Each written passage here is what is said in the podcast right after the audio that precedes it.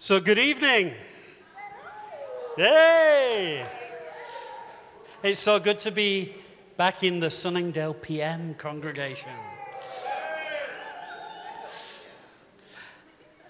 And we've got lots of good news tonight. Lots of exciting, great news. I want to let you into a secret Jesus is alive.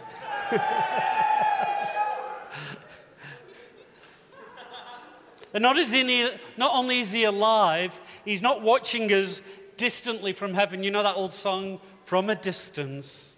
God, he's not watching us from a distance. He's intimately involved in our lives.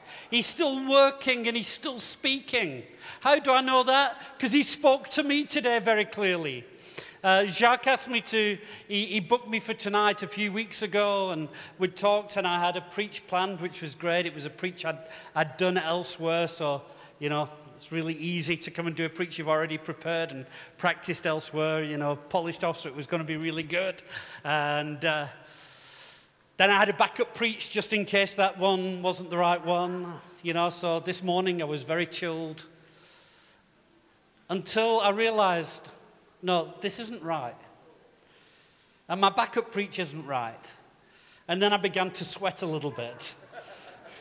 So, God, what do you want, to, want me to speak on? And he dropped something into my heart, and I, I, I hurriedly prepped it, and I was sitting there and I was getting my scriptures and putting it together.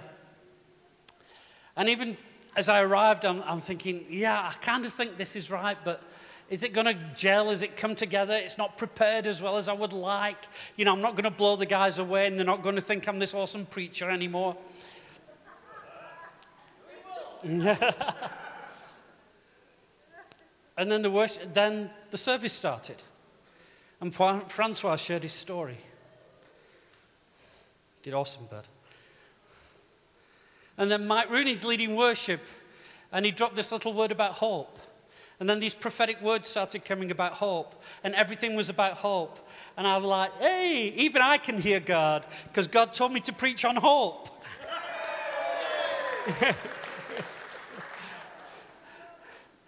God can speak even to me, even through me. He can speak through donkeys, he can speak through me. You know, one of the things I was chatting this week, and atheists love to try and rip the Bible apart, right? How, how stupid it is. And, and they point and they go to things like Do you really believe in talking snakes? Do you really believe in talking donkeys? All of this. And I go, You know what? That's quite out there to believe in. But ultimately, our whole faith rests on one thing that is absolutely outrageous and impossible. And that's that this guy was killed and three days later came alive again. That's a lot harder to believe than a talking snake. Is that true? I don't, I don't worry try, trying to justify talking snakes and talking donkeys and uh, how old the earth is. It's like, those are interesting questions. But unless you can answer who is Jesus, none of the other answers make any sense or will do you any good.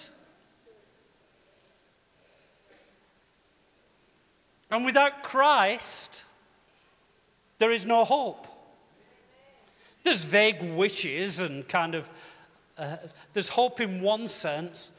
Um, and let's maybe look at the definition of hope. If we're going to talk about hope, let's see what it means. And the dictionary says it's got different levels of meaning. So, hope can be a feeling of expectation and desire for a particular thing to happen. So it can either be expectation or desire. Biblical hope embodies both. There's a desire, but there's also an expectation. It's not a vague wish.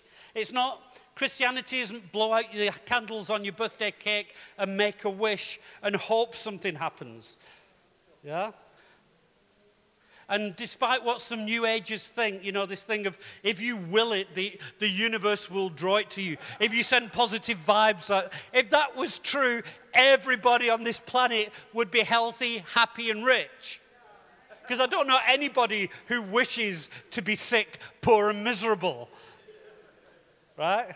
if it was the secret, where if you just wish for it hard enough, it's going to come true, I would be driving a Ferrari by now. So it's not some vague, woolly wish or desire. Hope, biblical hope, is there is an expectation. And it's not an expectation based on wishful thinking, it's an expectation based on something substantial, which we'll come to just now.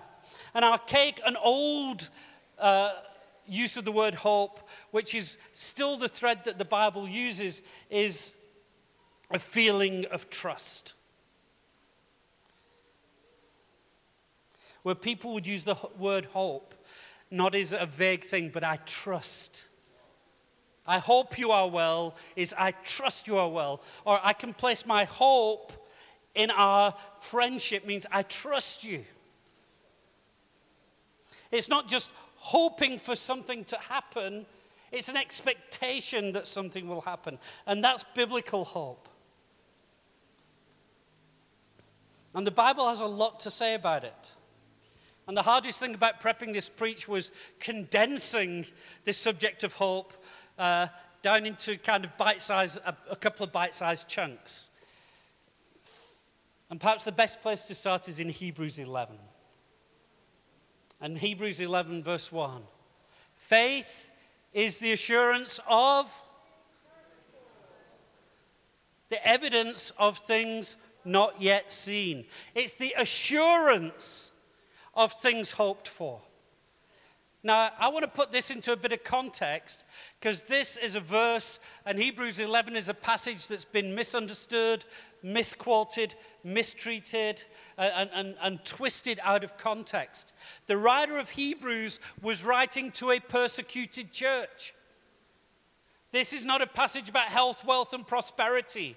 In fact, towards the end of Hebrews 11, he says, Some were destitute, persecuted, and afflicted, and all of them were commended for their faith.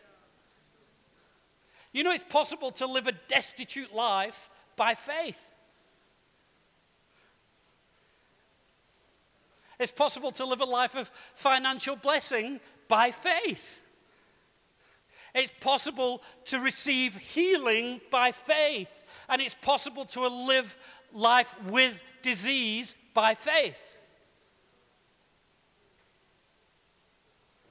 I've already rocked the boat. Some people are already shaking and thinking, what kind of heretic is this? The writer of Hebrews is writing to a persecuted church. And what they're, they're, they're a bunch of Jewish believers.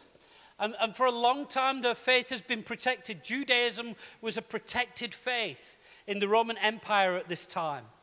But Christianity was outlawed. And so you had all these Jewish Christians going, if I continue to be a Christian, I will be persecuted. And in Hebrews 10, he actually says that. Some of you have been arrested, some of you have had your property confiscated, and you rejoiced. When was the last time you rejoiced at having something taken away? Even your electricity. when was the last time you rejoiced about Eskom?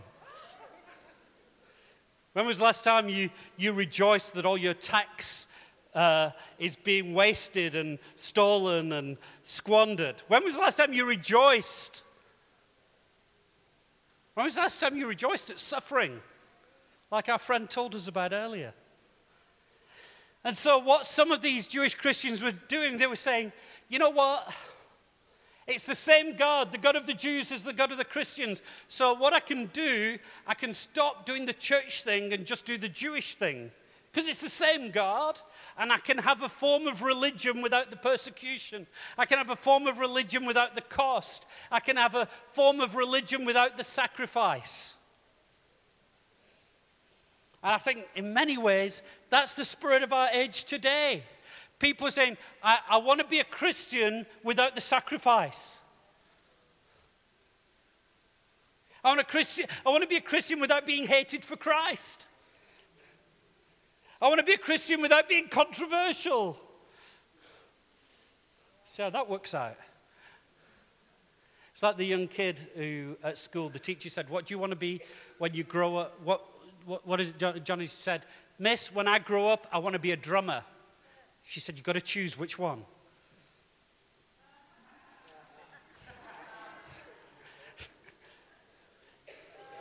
when I grow up, I want to be a drummer. You have to choose. You can't do both. you can be a drummer or you can grow up. That's Musos get that one. Sorry. That one went down like a Led Zeppelin. Anyway.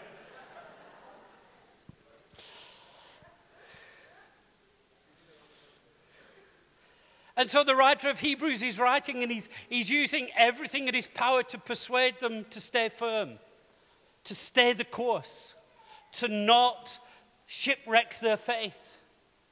He's telling them about how much better Christ is than the law, how much better Christ is than Moses. He's, he's, he's, he's, he's painting a picture of the beauty of following Christ. He also paints some pretty sobering pictures what it, about what it means to reject Christ. But he's talking to people who are suffering and saying, hey guys, stay the course, keep the faith. Because faith is the assurance of what you're hoping for. And maybe what you're hoping from, for right now is an escape from the relentless suffering and persecution you're facing. And elsewhere, Paul writes this. He talks about our light and momentary troubles. And some of us are tempted to go, well, that's okay for you, Paul. My troubles aren't light or momentary. My troubles are quite big and last a long time. And then you read about Paul's life, how often he was stoned and beaten and shipwrecked and eventually beheaded. And he could talk about our light and momentary troubles because he was saying this in light of eternity, your troubles are very short. You may live to be a hundred, that is a belch in eternity. However long you think you're suffering, it's, it's short, it's momentary and it's light compared to what? The surpassing riches that Christ has for us. And yet, even in the midst of that, and he talks about stirring each other up to love and good deeds and encouraging one another. And he says that even in the midst of our troubles and difficulties, even in the midst of Eskom and whatever it is we're facing, and interest rate rises, and um, unemployment, and all of the challenges that we're facing, even in the midst of that, Christ comes and makes it possible to rejoice even in the midst of that. And how is that possible? That's what we're going to unpack. So, faith is the assurance of what we hope for. And then in Hebrews 6, it writes this this is a powerful passage. So when God desired to show more convincingly to the heirs of the promise the unchangeable character of his purpose, he guaranteed it with an oath. Let's just unpack that, okay? God desired to show more convincingly to the heirs of the promise the unchangeable character of his purpose. In other words, God's trying to tell us what he's like and what he's promised us. And the heirs of the promise, who are the heirs of the promise? We are. The, descent, the promise here, the prototype of the promise, is the promise to Abraham I will be your God, and I will bless you, and you will be a blessing to the nations. And the descendants of Abraham were blessed. But Paul writes that we are the descendants of Abraham by faith. We are heirs to the promise. And God, knowing how stupid we are sometimes, how little faith we have, says, I've told you this a million times, I've promised you. It's rather like my daughter sometimes, and this is because I'm not always, this might shock you, I'm not 100% reliable. And I'll say I'll do something, she said, Are you sure? I've said I'll do it. Yeah, but are you sure? And sometimes we're like that with God, aren't we? Even though God is 100% reliable. And he's told us things like, Are you sure? And he says, He desired to show even more convincingly to, the, the uh, to us his unchangeable purpose. He guaranteed it with an oath. How annoyed are you when, when you say you'll do something and somebody says, Do you promise? It's like, What do you mean, do I promise? I said, I'll do it. Why should I have to promise? God not only promised, but He made an oath. As though God needs to make an oath. Not to bind Himself, because God will never lie. He made an oath to show to us just how unchangeable and incorruptible His purpose is for us. He guaranteed it with an oath so that by two unchangeable things. What are the two unchangeable things? One, God made an oath, and two, it's impossible for him to lie. And who did he swear by?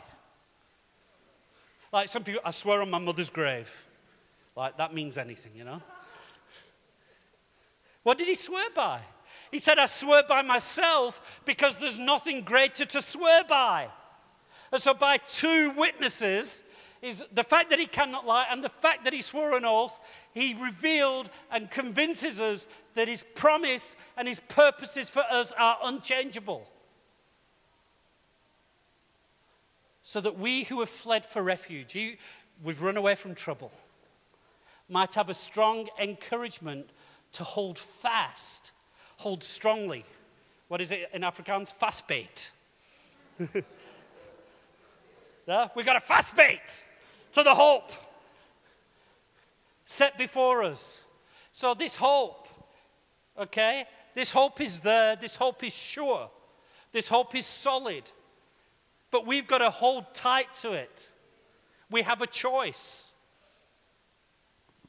And we have, we have this as a sure and steadfast anchor of the soul, a hope that enters into the inner place behind the curtain. That's talking about the most holy of holies. It's talking about Jesus as the high priest went into the holy, holy of holies. He went into the presence of God on our behalf, and at his death, that veil was torn in two so that we too could enter into the presence of God. So he's saying, What is, what is the hope? What is the, the, the hope that, that anchors our soul? It's that because Jesus has gone as a forerunner on our behalf, having become a high priest, he's gone into the presence of God. Therefore, our hope is we too can enter the presence of God. I don't know, I thought that was exciting. Uh, I think, I think we've got that concept diluted. You know why? Because we go, okay, let's go into worship now. We're going to worship in the presence of God. And it's true. But if we equate that to, oh, some nice songs, no, do you know what the presence of God is? I love the book of Ezekiel. In chapter one, Ezekiel writes about this, this picture he has, this revelation of heaven. And it's really weird. And the reason it's weird is he's trying to describe the indescribable. He talks about the these living creatures with eyes everywhere, and these thrones with wheels, and inside the wheels are wheels, and there's wheels within wheels, and eyes, and angels, and this and that, and, and this uh, unapproachable light, and all of these things, this, this kind of graphic description of something glorious. And you can just, he, he's like, how do, I, how do I describe the indescribable? And at the end of the chapter, he doesn't say this is the glory of God. He says this was an appearance of the likeness of the glory of God. It wasn't, even, wasn't the glory of God. It wasn't even the likeness. It was an appearance of the likeness of the glory of God. I love John. And we, we were chatting about this one day. I just oh, so powerful. John, the, who described himself as the apostle that Jesus loved, who rested his head against the chest of Jesus. If anybody knew intimacy and the love of Jesus and the friendship of Jesus, it was John. And yet, when he sees the risen Christ in his vision in the book of Revelation, he says, I fall down as one dead. And then he, he said, No, stand up because it's so glorious. The presence of God is more glorious than we can comprehend. And there's a very good reason why the Bible doesn't tell us more about it. Because we'd all kill ourselves to get there tomorrow.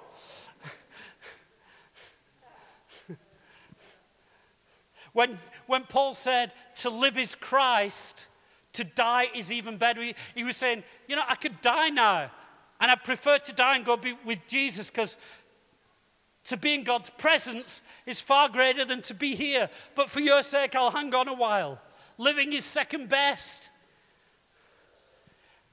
And one of the things we, we need as believers if we're truly to rejoice in our sufferings, if we're truly to hold the line, if we're truly to prevent our faith being shipwrecked, is to value and have a revelation of the wondrous, infinite riches of the grace of God and the presence of God. Otherwise, why go through difficulties? Why hold the line? Why pay a price? And I'm concerned a little bit. I hear too many uh, leaders in Josh Gen talking about you need to die, you need to die, you need to die. And it's true, we need to die.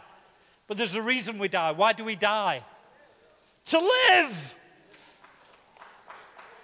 If you don't know the living, why should you die? If you don't know the treasure in your field, why would you sell all your possessions to buy the field? If you've not found the pearl of great price, why would you give everything away to get the pearl? And we need a greater revelation of our eternal destiny, of the return of Christ. And too much preaching today about Christ, and we have to understand his humanity. But it's Jesus the man, Jesus the man, Jesus the man, Jesus the suffering servant. And that's great. He was a suffering servant, he was fully man, but he never stopped being fully God. And I hear too little preaching in the world today that he's coming back. And when he comes back, he's not a suffering servant, he's the reigning king. And he is coming back. When is he coming back? I don't know. I don't know. But he did say, when he was on earth, he did give an indication that it would be a long while, didn't he? The parable of the virgins with the oil lamps was don't grow weary of waiting. And I think even amongst us, there are people who've grown weary of waiting for the return of Christ. Those who wait on the Lord. And you know, there's a picture from the Old Testament, from the end of Malachi to the return of Christ, or to the first coming of Christ. There was a 400 year period where no scriptures were written. And some gave up. Some thought, oh, it must be metaphor. They had all these explanations that the coming of the Messiah couldn't be a literal coming. And it was Isaiah who wrote in Isaiah 40 those who do not give that up those who continue to wait, those whose hope is in the coming of the Messiah, they will rise up with wings like eagles. And uh, you know what? Why wings like eagles? Most birds, when a storm comes, try and hide. An eagle, when a storm comes, uses the thermals and flies above the storm and looks down upon it from a godly perspective. Those whose hope is in the return of Christ and you said to me, Mike, is he returning soon? And I said, Yes. Maranatha, come quickly, Lord. How soon? I don't know. I just know it's sooner than it's ever been.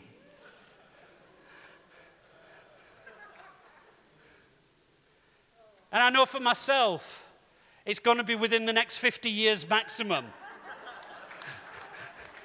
I don't know about you, but for me, one way or another, He comes for us all. Because none of us are getting out of here alive until He returns for us all. He's coming back. Do we talk about it?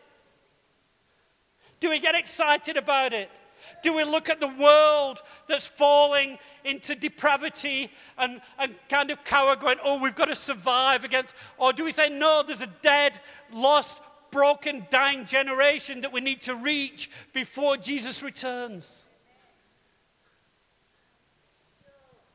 It's got to, at least, according to the scriptures we've read, it's part of our hope. It's the anchor for our souls. It's got to at least be a part of our motivation for why we worship, why we serve Him, why we die to selves, why we reach a lost and broken generation, why we do church. He's coming again. And Paul, not Paul, the writer of Hebrews, talked about an anchor. And an anchor stops the ship getting shipwrecked. In the midst of mighty winds, mighty waves, and strong currents, you want a strong anchor. And let's face it, in the days in which we live, and I just want to settle you if you're afraid or anxious because of the days in which we live and the evil of the world, I just want to assure you that God determined the times and places in which you would live. And as was said to Esther, who knows? Maybe you were born and put here for such a time as this. I could quote Lord of the Rings as well, but yeah. where, where, where Bilbo says, I wish didn't, this hadn't happened to me. And, and Gandalf says, Everybody in your situation wishes it wasn't in your time. But here's the opportunity to rise up. And we can cower. We can go back footed. We can retreat uh, in the midst of the many waves of false doctrines that are going round or the many waves of suffering and persecution or the current of our culture that's causing much of the church to drift. You know why the church is drifting into culturally more and more liberal and, and worldly values? Is because they've lost their anchor. The hope is not in Christ who will hold us firm, the hope is in the approval of man. And here's, here's the sad news for those churches you can become as liberal and as man pleasing as you want, they'll still hate you eventually. or they'll despise you. You will become irrelevant because a church that stands for nothing will be despised. And you know the old saying if you, if you don't stand for anything, you'll fall for everything. And so we've got this situation with, with these waves and these winds and these currents. And in order for us to stay in safe harbor and not be dashed against the rocks, we need a firm anchor. And what anchors our soul is not a subjective confidence, it's not wishy washy, it's not just this vague hope. It's an objective reality because God has promised. We lay hold of the promise of God, whose unchangeable plan is a, is a product of his unchangeable nature. He wants us to have strong encouragement to lay hold of the hope he has sworn will be ours. We are meant because he cannot lie and because he has sworn an oath. His design, his intent was that we would have a deep assurance, a deep confidence that we will inherit all that He promises us.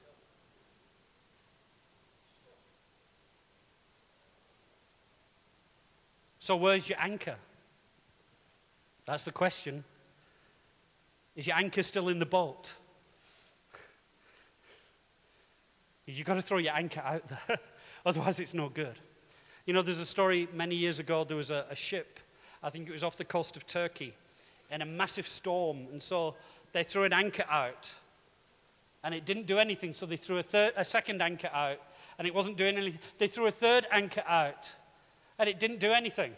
And then they said, We've only got one anchor left, and it's like a small anchor. It's kind of designed for when you're in harbor and there's no, it's not going to do anything, but we're desperate.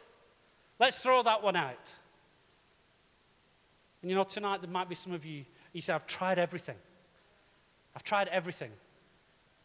And what I've got left is this puny little thing. And it probably won't do any good, but I'm desperate. And I love God. God responds to our desperation. And they threw this fourth little anchor overboard, and that stopped the ship being tossed around. And later, what they discovered the three big anchors, when they threw out, had landed on sand. The small anchor landed on rock and attached to the rock. And that's what held the ship firm. You can have your anchor, but where's your trust? Where's your faith? Where's your hope? One of the challenges my wife had to face a couple of years ago is I got COVID. I was in ICU in the hospital. She got two phone calls over the period of two weeks, both from a doctor saying, We think we're going to lose him. And she had to question not just her faith in God in that moment, but how much of my trust have I placed in my husband? Can I, can I live without my husband? And the answer is yes, she can. Probably better than she is now. Because anything that I can provide for my family, and I've realized this, even in that moment where, where they were getting ready with the paddles to paddle, you know, electrocute me and all of that, and I, I thought, this, this looks like it could be it, God. It's like, God, you look after my family better than I can. You, you're a better provider than I am. And if I've provided anything, it's been you working through me. It's been your strength, your grace. Apart from the bad bits, that was me. I, get in, I get in the way trying to help him. So, the question maybe isn't how much hope you've got, but where is it? And sometimes we think we've got to have huge faith and huge hope, these big things. And Jesus said, if you've got faith the size of a mustard seed, I can work with that. Just put it in the right place. You know, I don't think faith and fear in many ways are opposites. Most people say faith and fear are opposites. In one way they are, but in another way I don't think they are. I think fear is misplaced faith. So if Mervis gets up, and Mervis is a, is a pretty strong dude, He's not the tallest dude, but he's as wide as he is tall. He works out. If he came to me and said, Mike, I'm going to punch your lights out, right? Should I be afraid? Well, it depends. If my faith is in his ability to punch my lights out, then yes, I should be afraid. But my, my fear there is an expression of my faith in his ability to do me harm. But what if God said to me, uh, Mike, in five minutes, Mervis is going to come and threaten to punch your lights out, but don't worry, I'm going to sort him out. now, should I be afraid? Why? Because my faith has been redirected. I know his ability, but I know his ability even more. So, so, we, so faith is not a denial of circumstance. It's not saying we're not in a storm. Many of us are in a storm, but if you've got fear, it's your faith in your circumstances to determine your destiny rather than your faith in God to determine your destiny through the storm. Does that make sense? So it's not how big, it's where it's placed. Is your hope on the rock? There's an old hymn. Um, my mind always goes blank. Uh, in, Christ, in Christ alone, is it? Or my hope is built on nothing less than Jesus' blood and righteousness. I will not, I dare not trust the sweetest frame. Who's sung that before? Who struggled to, what do they mean, I dare not trust the sweetest frame? Who doesn't know what that means? Come on, be honest. Yeah, some honest people in church. Oh, revival's breaking out. Basically, what he's saying, frame in, in, in those days, it could speak of of, of, a, of a human body of a physical presence. What he's saying, I dare not trust even the strongest of people, the most capable of people. The best man I cannot put my trust in. I dare trust in nothing other than lean on Jesus' name. On Christ, the solid rock I stand. Although the ground is sinking sand, when darkness veils his lovely face. You know, those times, the dark, long dark night of the soul that was mentioned earlier, those times when it's hard to see God. I still rest on His unchanging grace. In every high and stormy gale, my anchor holds within the veil. What veil? The veil that goes into the Holy of Holies. My hope is within the Holy of Holies. My hope is in the presence. My hope is on Christ, who was the forerunner who went into that place before me, and not only as a forerunner to promise me that I could be there, but who is even now praying and interceding for me at the right hand of the Father. I find that incredible to think that today, in the midst of your circumstance, and I'll be, I'll be honest, sometimes in the midst of my difficulties, I don't pray as often as I should, or with as much as faith as I could. But here's the thing in the midst of my most serious trials, guess who is praying for me? Mervis. and Jesus. Jesus, right now, in the midst of your circumstances, is interceding. He's speaking to the Father and saying, Bless this person. Help this, strengthen them. Pour your grace out on them.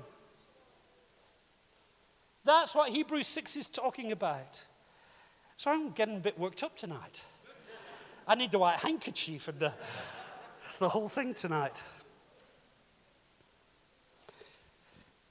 What do we hope for? Why do we have hope?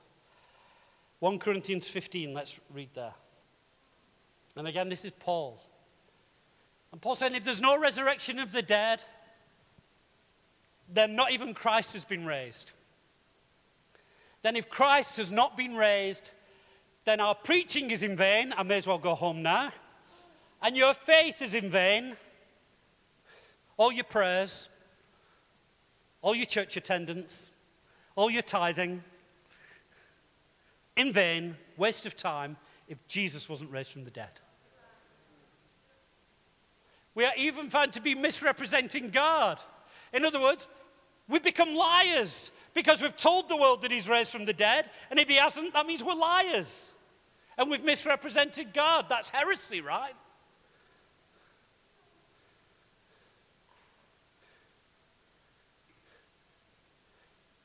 So if the dead are not raised, everything's a waste of time. Let's go on. For if the dead are not raised, not even Christ.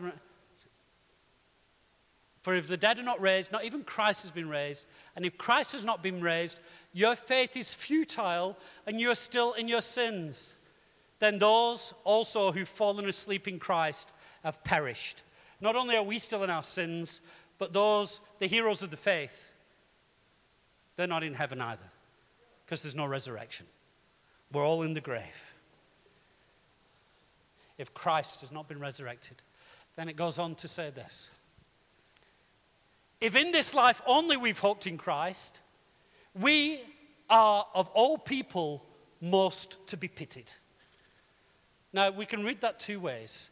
In the context of this scripture, he's saying, if our hope is only in this life because there's no resurrection, what a pitiable bunch of people you are. Or as Mr. T would say, I pity the fools. but I think we can apply it, and I think Paul would forgive me. Even if we believe in a resurrection of the dead, but our hope is in this life, we're still to be pitied. Maybe then we're even more pitiable. Because we know there's another life, we know there's an eternity, and we disregard it and live for this life. And it saddens me. As an elder, I, I've been dealing with a number of cases recently of people who are shipwrecking their faith because they want something now and they're not prepared to obey Christ to gain that resurrection. They're willing to sell their inheritance for a pot of stew. They're putting their faith.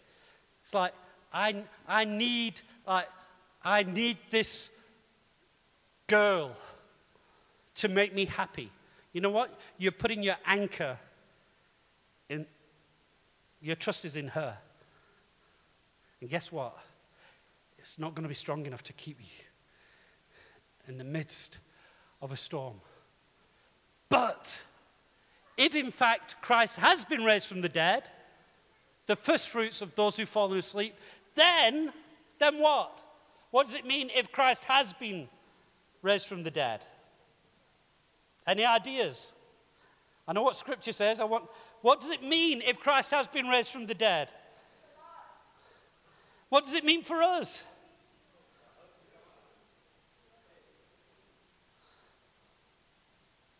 It means that all those in Christ will be made alive. Because he is the first fruits of many. And it goes on to say in verse 23, you don't have to turn there. But when he comes, those who belong to him, and the end will come when he hands over the kingdom of God, to God the Father after he's destroyed all the dominion. For he must reign until he's put all his enemies under his feet. The last enemy to be destroyed is death. When he comes and death is destroyed, we'll be presented to the Father righteous, holy, forgiven. Isn't that something worth living for? Maybe it's even something worth dying for.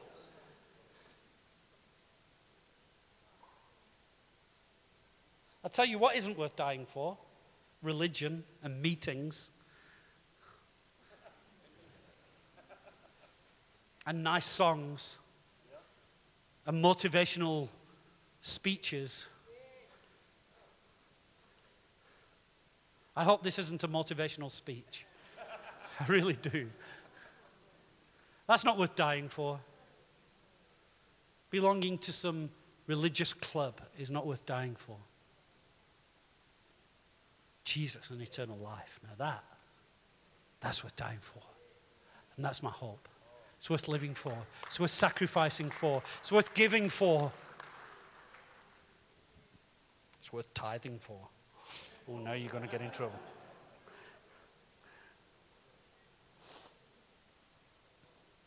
Some people would rather die than tithe, you know that. Am I being naughty now? Yeah. I've said this before. It's uh, T Rex Christians. You know what a T Rex Christian is? When the offering plate comes around, they go, No, my arms are too short. I can't reach my pocket.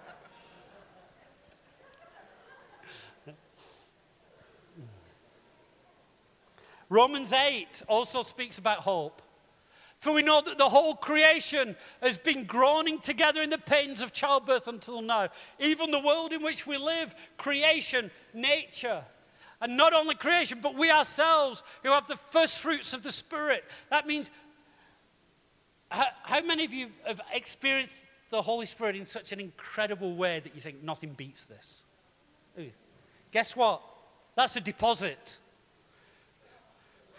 That's a small down payment on what is to come.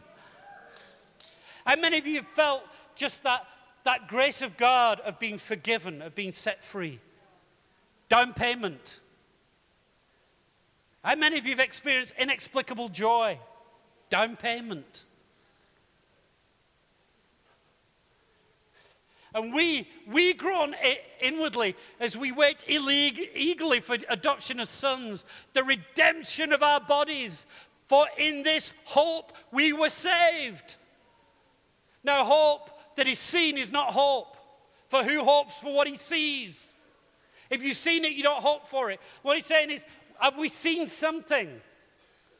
Have we seen salvation? Have we seen deliverance? Have we seen freedom? Yes, we've seen it all. But we've seen nothing yet. You ain't seen nothing yet. but, but, but, but, baby, you ain't seen nothing yet. Everything that we experience on this earth, even the beauty of creation. We live in one of the most beautiful cities in the world. Guess what? Compared to the new heavens and the new earth, it's going to look like Bolton, which is where I'm from. Hmm. even the earth that we see is a pale imitation of the glory to come. Your bodies, even Mervis's perfect physique, is a pale shadow of the glorified bodies to come. This is our hope that we were saved into. How quickly we lose sight of eternity. How quickly we put our hope in other things. how quickly our anchor is thrown out onto the sand. In Romans 5,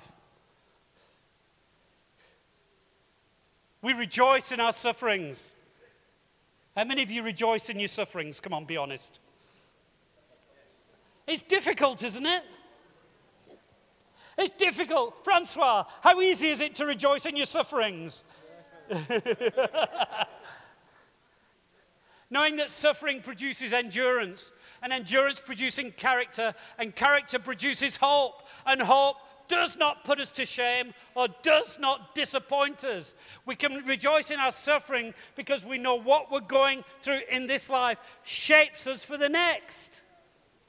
And our hope is that God can come through and comfort us and heal us and deliver us in this life. But more than that, it's that God, through His will and through His work, will prepare us for eternity.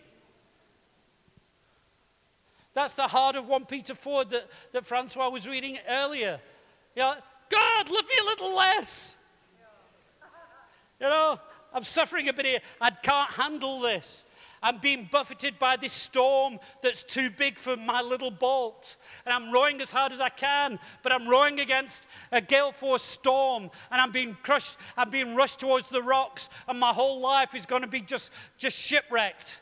Wait a minute, I've got an anchor. I've got an anchor.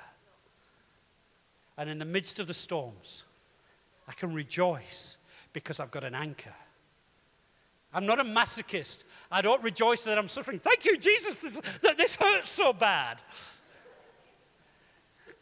It's not rejoicing for our sufferings, it's rejoicing in our sufferings. We're weird enough, okay?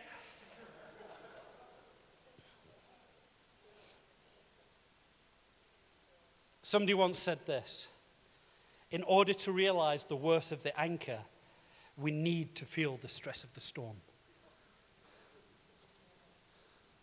And when you come through the storm and your anchor is held and you've seen out the storm, and you don't go, hey, that was all due to my amazing rowing ability. No, you testify. Thank God that I had an anchor, my hope in Christ alone.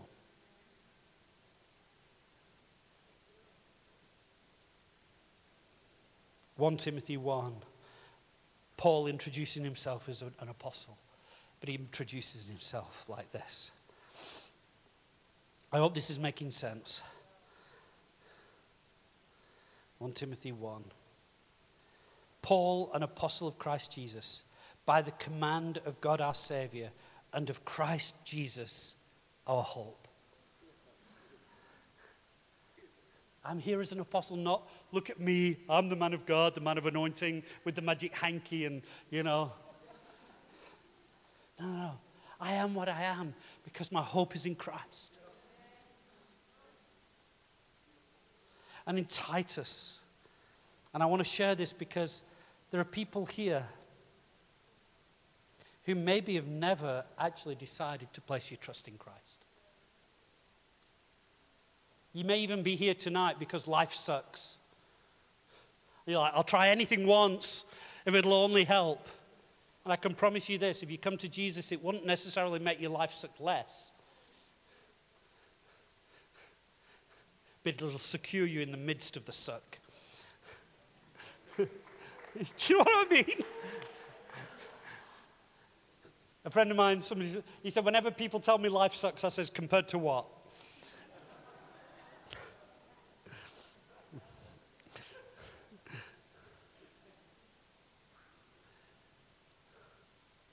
And I want to say this if, if you've never made that choice to put your hope in Christ, who was raised from the dead, He died for you.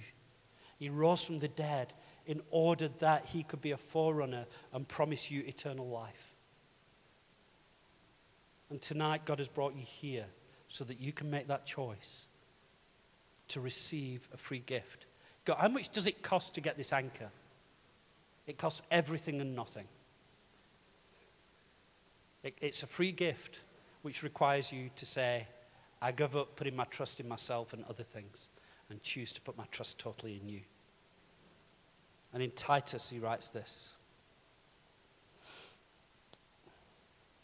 Sorry, this isn't the fault of the uh, AV guys, it's my fault for adding scriptures and changing things around at the last minute. But Titus 2, from verse 11. For the grace of God, the undeserved favor of God, that brings salvation has appeared to all men. It teaches us to say no to ungodliness and worldly passions and to live self controlled, upright, and godly lives in this present age while we wait for the blessed hope. It teaches us and empowers us not to be swept along by the values and the cultures and the winds and the waves of this world. It teaches and empowers us to stay true to Him in this life while we wait for our blessed. I never do this. Turn around to your neighbor and say, Hope. Hope. hope. And what is our blessed hope? The glorious appearance, appearing of, of our great God and Savior Jesus Christ, who gave himself for us to redeem us from all wickedness and to purify for himself a people that are his very own, eager to do what is good. How do we endure? How do we persevere? How do we overcome? How do we stay strong? How do we stay in the truth? How do we stay the course? How do we prevent our faith being shipwrecked? We use the anchor, that hope, which is an anchor to our souls, resting in Christ alone. And our beautiful hope that He is returning, the conquering King to take us to Himself, to glorious future in Him, free of sin, free of pain, and free in death. And that would sound like some strange fairy tale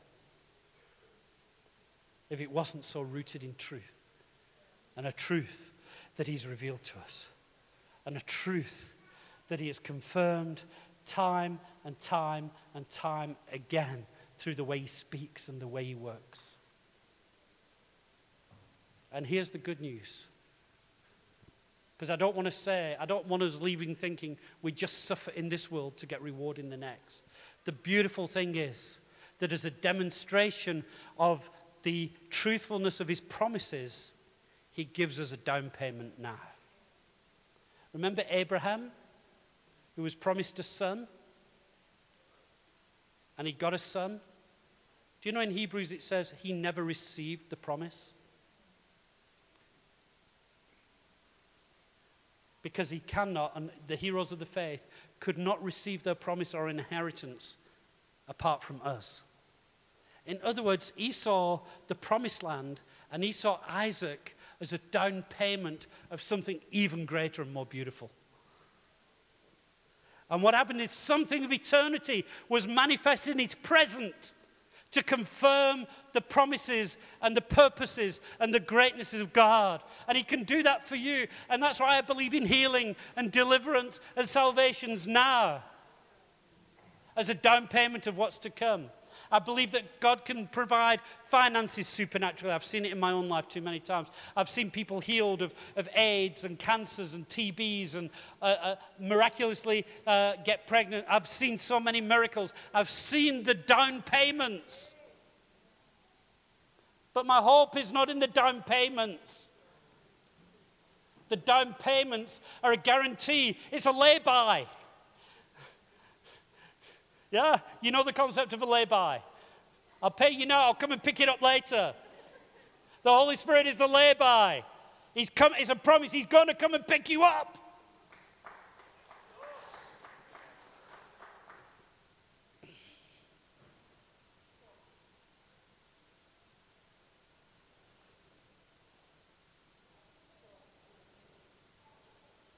My hope is built on nothing less than Jesus' blood and righteousness. I dare not trust the sweetest frame, but wholly lean on Jesus' name.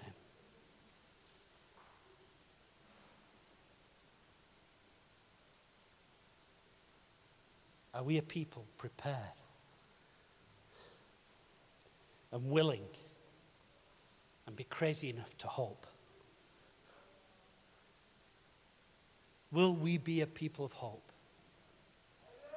Because this world is hopeless. This world is hopeless. Do you know that? Uh, just my daughter was reading me some statistics about suicide and suicide attempts yesterday, only because she's studying psychology, not because she's obsessed with death or anything. The statistics are scary.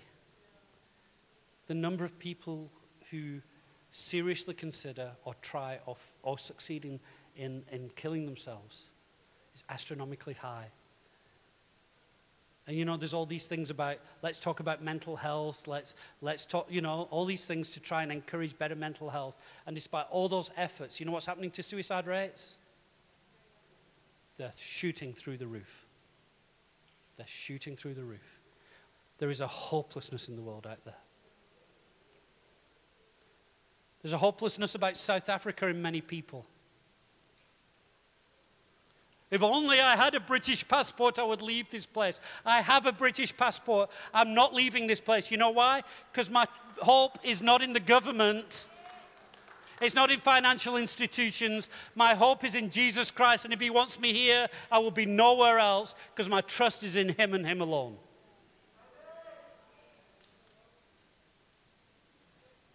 Do you dare hope? And do you dare place your hope in Christ alone?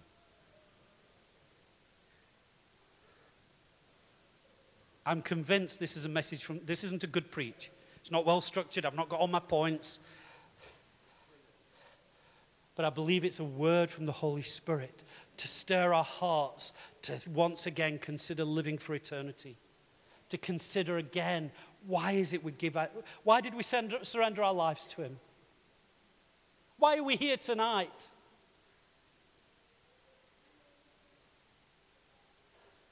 And some of us, I believe, we need to grab hold of that hope again. Maybe even by repenting. Because we can't, we can't take hold of one thing without letting go of another. And maybe you've been placing your hope in your finances or your job or your parents or your husband or your wife or your own good looks. I know that one's really funny, right? Maybe we need to repent of placing our trust in the wrong thing and our hope in the wrong, right thing.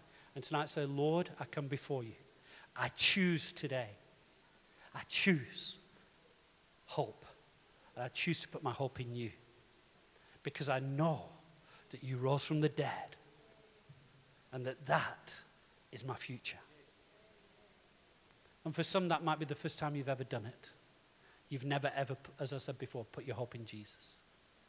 As I want to ask you in a moment, if that's you and you know tonight you need to make a choice to put your hope in Jesus, whether it be the first time or the 50th time. Because the good news is, you know, when, when the disciples said to Jesus, how, often must we forgive? Jesus' answer was 70 times 7. In other words, you, you forgive as often as necessary. And sometimes we can come to the point where we go, Oh God, I failed again. Surely you can't forgive me again. And the answer is it doesn't matter how many times you failed. When we repent, He's waiting with open arms. So I'm going to ask you to stand in a moment. If you know tonight, and don't delay, I've, my hope has been in the wrong thing, or I've lost hope. And I want to say this there's a time in my life a couple of years ago where my circumstances seemed so dark. And I felt I, my faith to overcome that was gone. And all I had left was hope. And I was on the verge of giving up hope. It was like, God, even you can't fix this situation. And he took me back to Abraham. And he says of Abraham that when God promised him a child, both he and his wife were so old it was impossible. It was a hopeless situation. And it says he hoped against hope. In other words, even when all the evidence was that it was hopeless, he chose hope. I feel like there's some people tonight, you found yourself in a hopeless situation. Even when I mentioned suicide, I think some of you pricked up because you've been there or you are there and you've lost hope. And tonight, don't leave this place hopeless. Don't leave here without hope. And don't leave here with your hope placed in the sand. Have your hope placed in the rock. So if that's you tonight, you need to respond to that word. You're feeling hopeless, you've given up hope, or you know you need to surrender and place your hope back in Christ again. Can't you just stand where you are right now? I would love to pray for you and minister to you. Let His Holy Spirit work as a deposit of the promises that He, he gave us, not just by the fact that He does not lie, but that He made an oath by Himself. Just be brave enough, stand where you are right now. Say, I need to choose to hope in Christ today.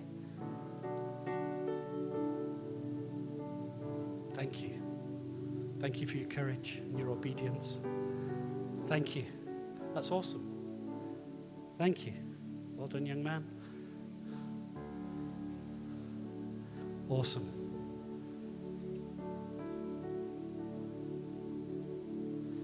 Anybody else?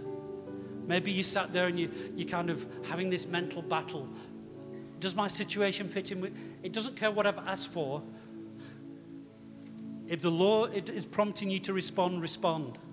Respond to His prompting, not mine. And you might think, oh, people might think I'm not saved or I'm backslid. I don't care what people think right now because your hope is not in your reputation. Your hope is in Christ alone. And I really believe that there are some people, more people who need to stand, especially that sense of hopelessness. I really feel like God is on this. Just before Mike Mike said there's some, of, there's some here, your, your hope has been in other things. Just before he said that, the, the Lord whispered that into my heart. That he, he, wants to, he wants to call people back to them putting their hope in Him and Him alone. I really do feel this is a holy moment. And um, I just encourage those standing or those sitting, just close your eyes for a moment. Don't look around. If you need to stand with this invitation, I want you to stand. If you need to place your hope again in Him, or maybe you've been without hope, just stand. Just stand.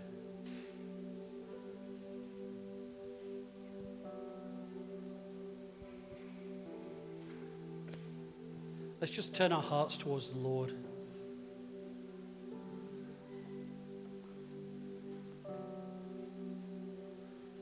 Lord, we, we will never truly know the price you paid to bring that hope to us.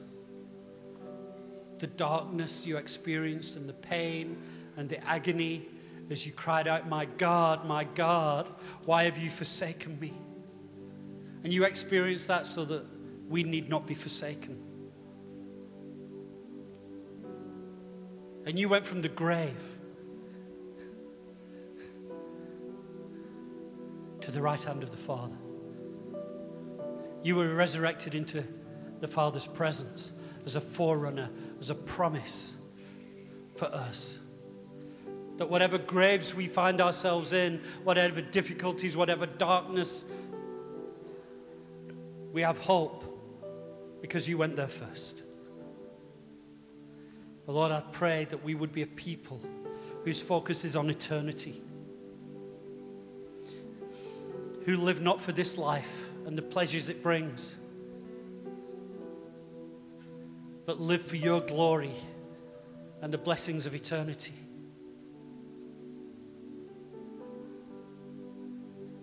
And that we, as your people, would be an oasis of hope among a hopeless people. People trying to find identity and hope and meaning in so many things that will ultimately only produce rejection. Let us be a bright light shining out and showing where hope truly lies. And for those who've responded,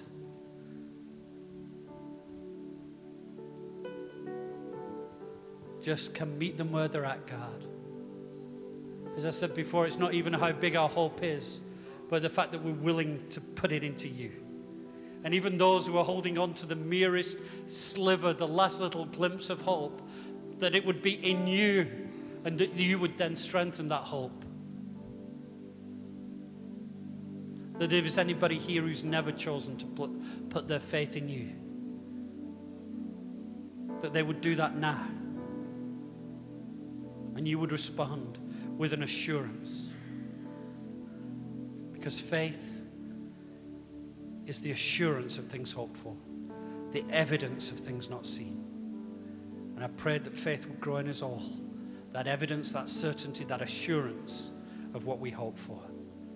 Christ in us. Thank you, Jesus. I want to pray for the hopeless. I want to pray for those who've been considering hurting themselves, taking their lives. God, that no matter how dark things are, you shine bright when the dark gets when the night gets darkest. And I pray that you would meet them where they're at and show them that there is hope and meaning and purpose. Your unchangeable purpose for them is life.